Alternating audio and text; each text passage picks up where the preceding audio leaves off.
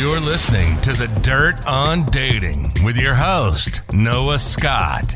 Whether you're on the prowl or spicing up your relationship, we've got the dirt to help you find success in today's digital dating world. Oh.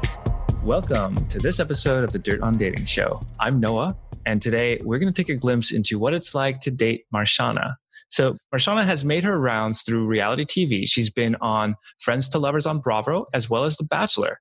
So, she has also recently married. Welcome to the show, Marshana, and congratulations on your new marriage. Thank you so much, Noah, for having me. It's such a pleasure to be here. I'm super duper excited. Yeah, fantastic. So, you guys, how long ago did you meet, and how long were you single before before this? Oh, wow. I met my husband in July of 2018. So a little over two years ago, because here we are in August of 2020. And how long was I single? You know, I really count myself as being single from 18 when I started dating until 38 when wow. I got nothing of important. Well, let me take that back. Some things of importance happened during that time, but no, I don't even count my first relationship. It was such trash, but I digress. but yeah, I say I was single for 20 years until I got married. Wow. So you were basically holding out until, until your current husband came around, keeping the options open. I was definitely keeping my options open. I mean, save for my first relationship, which did last five years with my college boyfriend, you know. But again, I was so young, so naive, so dumb. I had such a misconception about love and relationships that I I mean, I learned a lot, but it was just like that first young, I didn't even date in high school, so my college experience was like my first experience in anything. And then after that, of course you date people for a while, but it fizzles, it doesn't work, something's really off. Mm-hmm. So, I mean, yeah, that's kind of how it went. So, single all that time. Fantastic. Well, I'd love to get into some stories about your current relationship and how you met and all that, but let's take it chronologically. Let's go back to your single era and tell us a story about a time that you were dating. And, you know, as you were saying, you, you, you've had a chance to, to get out there and, and experience some different scenarios. So maybe share a story of a time that you went on a date and it just you either made a mistake or something was funny, just something didn't work out so well. Okay, so it, I was I was young at the time. I was in my twenties. It's like a, a, simple mistake, but I kind of like learned it like the good way. So I was out on a date with a guy. We'd been on a few dates, but I think my experience in television kind of like hurt me in a way because I'm so used to answering questions. Right? Producers put you down in front of the camera. You answer a question. You answer a question. You answer a question. And then he kind of hit me with the, "Oh, so you like to talk about yourself?" And I'm like, uh, no, not really, but I didn't notice that I wasn't asking questions in return. That was a light bulb moment for me. Then I was like, ah, ha, ha, ha, ha. I got it. Okay, great. And it made such a difference. I mean, he was cool about it. It was fine, but it was a mistake that I was making. And I'm glad he pointed it out because now I know, like, okay, I need to be asking questions. And then what questions are you asking? And like, what matters? And like, at what point do you ask what question, right? Because certain questions you don't want to ask on the first date, but then you don't want to be on date five, six, seven, and there's something that you don't know. So mm-hmm. that was like a real eye opener for me. Well, it's really amazing that you were able to take that feedback and not get resentful about it, but actually look at look at it and be humble enough to make the change because that's, that's something a lot of times if you're out on a, on a date was it a first date it was it was i want to say it was like the second date okay yeah it's really that new in a thing and someone is like criticizing you it's like whoa, like you don't know anything about me, but here you are giving me some advice. And it's really awesome that you're able to look at it from that lens and say, wait a second, I can actually, I could actually improve this. And so, yeah, that's really cool. Yeah. I mean, I had no idea like that's the way it was coming off. But again, I'm so used to like, okay, you're on camera or wherever, like we're asking you questions, like answer it, mm-hmm. go.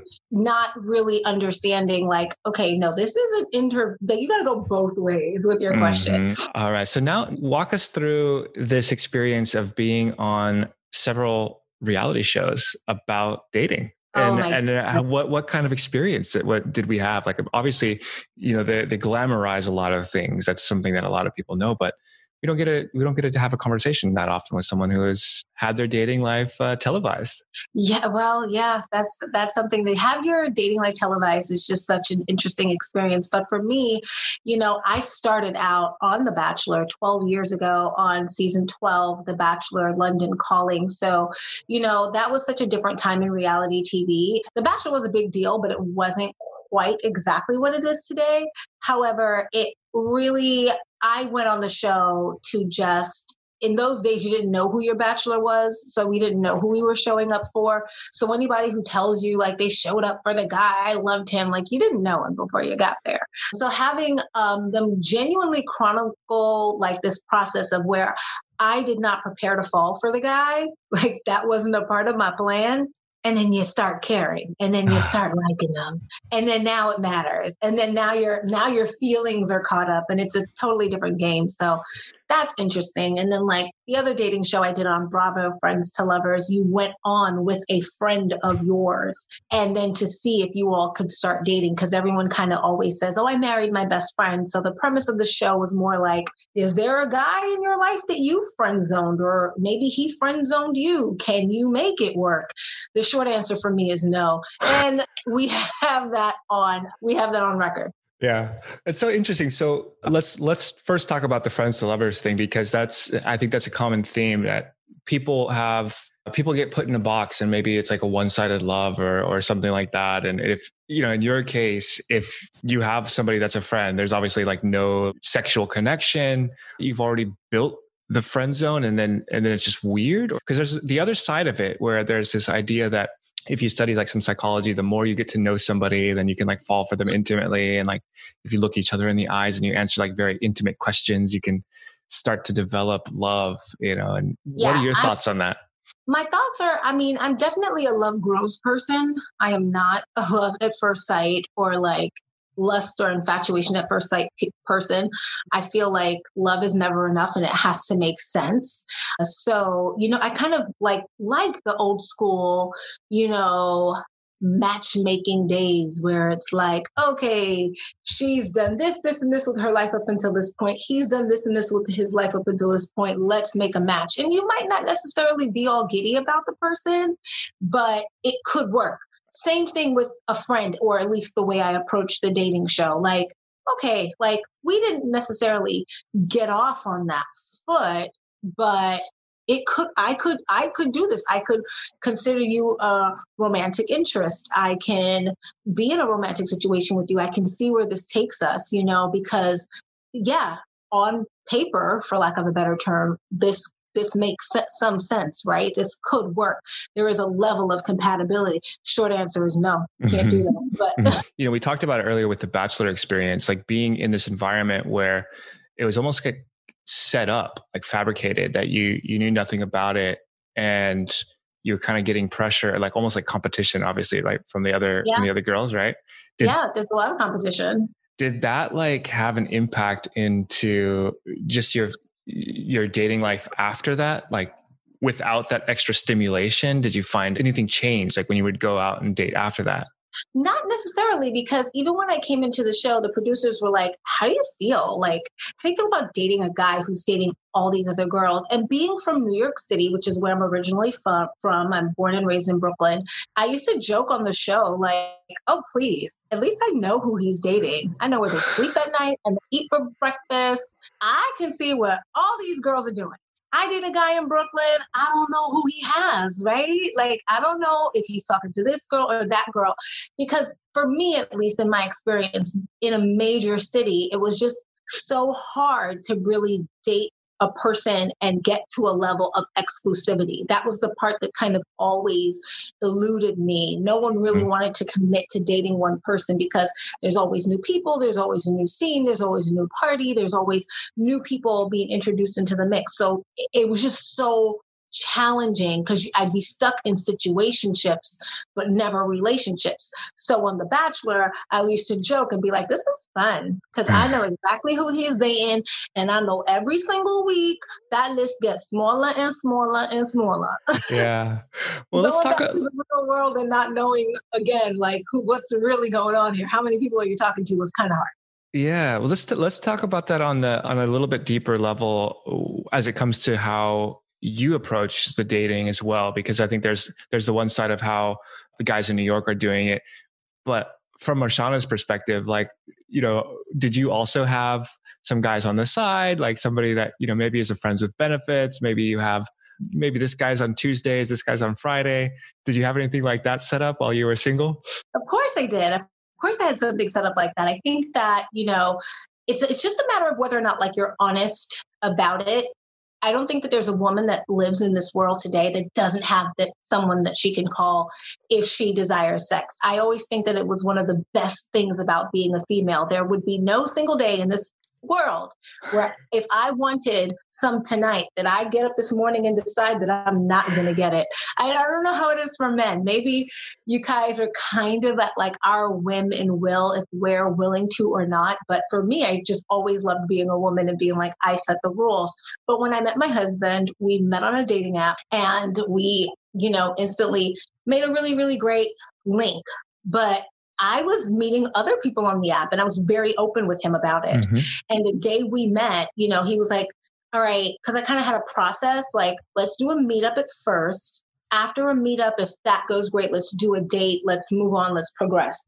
But I scheduled several meetups on the same day. He was meetup number two. So I was just very honest. And he said that that was something that really attracted him to me because he was like, We know that everybody on these apps are doing it. You were just like open enough to tell him, Hey, you've got four o'clock, but by eight, I got to be gone because I got another meetup. Yeah, it's really cool that transparency is powerful. And also, I think it does something psychologically as well. It's kind of like this perceived value. It's like, you put that on the table and you say, Hey, in this negotiation that we're going through right now, you know, I am a valuable creature. There's, there's other people that are, that want to spend time with me. And you put that out there. It, it does, it does give you a little bit increased perceived value. It worked. It works. It works. right. So before we just jump into how how you guys decided to become exclusive what lessons can you tell us about what you've learned from just using the dating apps in general? Like do you have a good story from from maybe a time that you you really had a, a, great encounter with the dating apps? Like you were doing a, a few different dates a night kind of thing. What what worked really well for you? And then if you can share a story around that that'd be cool. What worked for me in the dating apps is just learning to be really ruthless with my swipe left. Don't be afraid. For me, I was really looking for content of character and like you can't really judge that so much from a dating app, but at least if the person fills out the about me section, you can you can kind of get an idea. If a guy was on a dating app, cuz I never used Tinder, so let me just put that out there, but if a guy was on a dating app and he only had his photo up and he wrote nothing in the about me section. There was no other context. I didn't care how cute he was and it was so hard because i'm like god he seems so cute. Swipe left just swipe left because i just need to know some semblance of what may possibly matter to you right and we all know it. We all do it. On the dating apps, you're not really genuinely putting out yourself. You're put you're sending your representative. It's just like your representative goes on your first or mm-hmm. second or third date. You don't really show up until I don't know, date four, five, or six.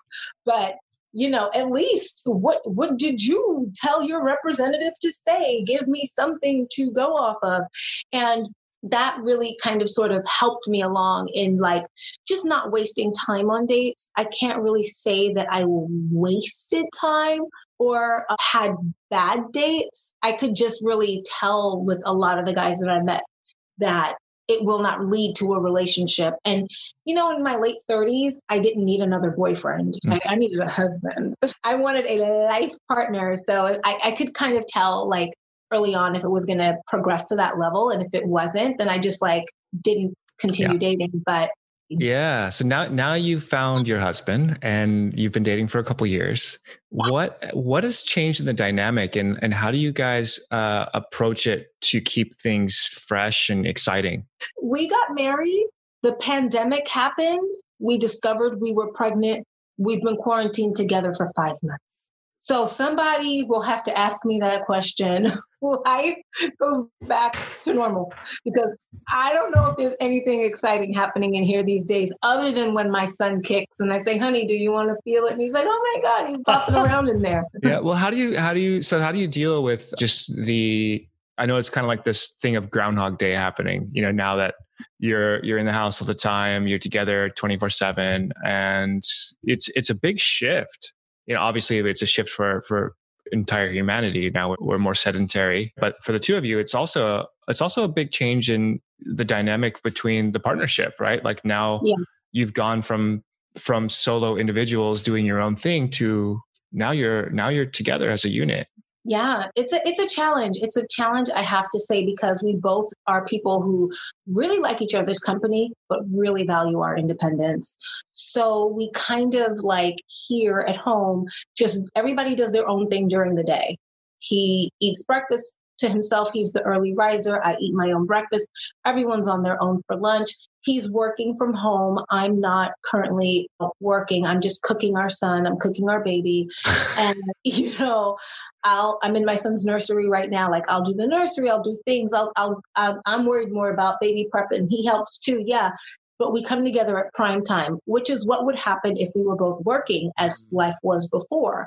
I'll see you at dinner, you know, we'll eat dinner together, we'll clear dinner dishes together, and we will watch a TV program together. We'll go to bed together. So we do not spend the entire day together. We, he's kind of like in his zone in the house. I'm in mine. Like I'm in here doing my thing right now. He's out there doing his whatever. And it just works for us to kind of still maintain that schedule of I'll see you during prime time. Have you had a so have you had an instance where maybe you were because it sounds like you had to figure this out along the way? Have you had some times where you butted heads and you had some friction and, and then this is this is how you discovered the solution? Like I want to hear the communication that the two of you had to go through in order to reach this like this point of oh, this is a good solution. This is a good system. So it really kind of started at like if he were sitting on the couch during the day, I'd kind of sit on the couch as well. And I'd be doing my own thing or on the computer and I I don't we're not talking necessarily or I'm not talking to him, but I'm on the couch. And then he had to let me know, like, hey, just kind of makes me feel uncomfortable when you're just like like I know you're not bothering me or like talking to me, but I kind of need like go do that over there. like go go sit in your own space. And I'm like, okay, I didn't think it was bothering you. Like I'm not I'm not troubling you. I know he's genuinely working from home. He has a demanding career, but he needs not only the quiet to work in, but he needs like that space. Great, no problem. I have plenty of room in this house. I have my diva den and other places that like I can escape to and be in. So it was it was just kind of good to know from him that okay, no, you need to like you need to be in your own world. I need to be in my own world.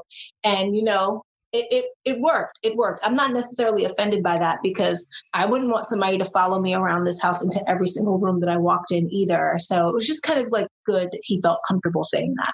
Yeah, absolutely. It, it takes a partner to be able to to to phrase that. So, final yeah. question as we're you know we're working towards wrapping up. What's your favorite part about being married?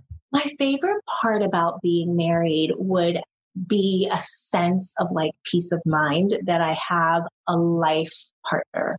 Like, this is the person I do life with. And life isn't always great. You know, life kind of throws something at everybody at, at certain points in time. My mom passed away five months to the day that I met my husband. That was unexpected, tragic, and I was with my mom when she passed. And to have someone who he had lost his mom and his parents already at that point, but who could really stand by my side while I'm making funeral arrangements and dealing with family and, you know, administratively ending someone's life. It's a lot of paperwork and like uncomfortable things. So it was really good to have someone. I'd lost my sister two years prior to losing mm. my mom, mm. and I didn't have a solid committed relationship. At the time, the person I was dating, eh, whatever. But having that experience when I lost my sister and having the experience when I lost my mom and, you know, five months into the relationship, it was just like, I mean, if I didn't know that my husband was the one for me, I knew then. I knew right then. It, it's comforting to know that, like, if life has ups and it has downs, we have each other. And I think mm-hmm. that's the best of being married for me. Yeah. And the ability to deal with crisis together is something that I think it really shows someone's true compatibility when you're going through some mm-hmm. crisis and and how the two of you are able to have a dynamic together and navigate that crisis is really powerful. So yeah i think you found a catch. So congratulations. Cool. So that's it for the questions. So how do people stay in touch with you and support you as you're as you're you're bringing a new life into the world? Oh my goodness. You can follow me on twitter facebook and instagram at Marshana Dahlia. So I don't know if you'll drop that in the description box or somewhere when you put this up, but it's the same on all social media platforms. You can always find me. I'm really good at like DMs as long as you're not trying to slide in them, but like I'm really good at like staying in touch and answering questions and things like that. Fantastic. All right, Marshana, thank you so much for for being on the show. It's been a blast. All right. Thanks for having me, Noah. All right. Hey, everybody. Thank you so much for tuning into this episode of the Dirt on Dating Show. Don't forget to swing by Apple, leave us a review, let us know how we're doing. And of course, if you want to be featured on the show, visit dirtondating.com slash single and introduce yourself. Otherwise, you can just hit me up on Instagram, DM me at follow Noah. And that's it for this one. We'll see you tomorrow. Thanks for listening to this episode of the Dirt on Dating Show. We hope you enjoyed the ride. Stay safe talk dirty. And we'll see you here tomorrow for another wild dating adventure.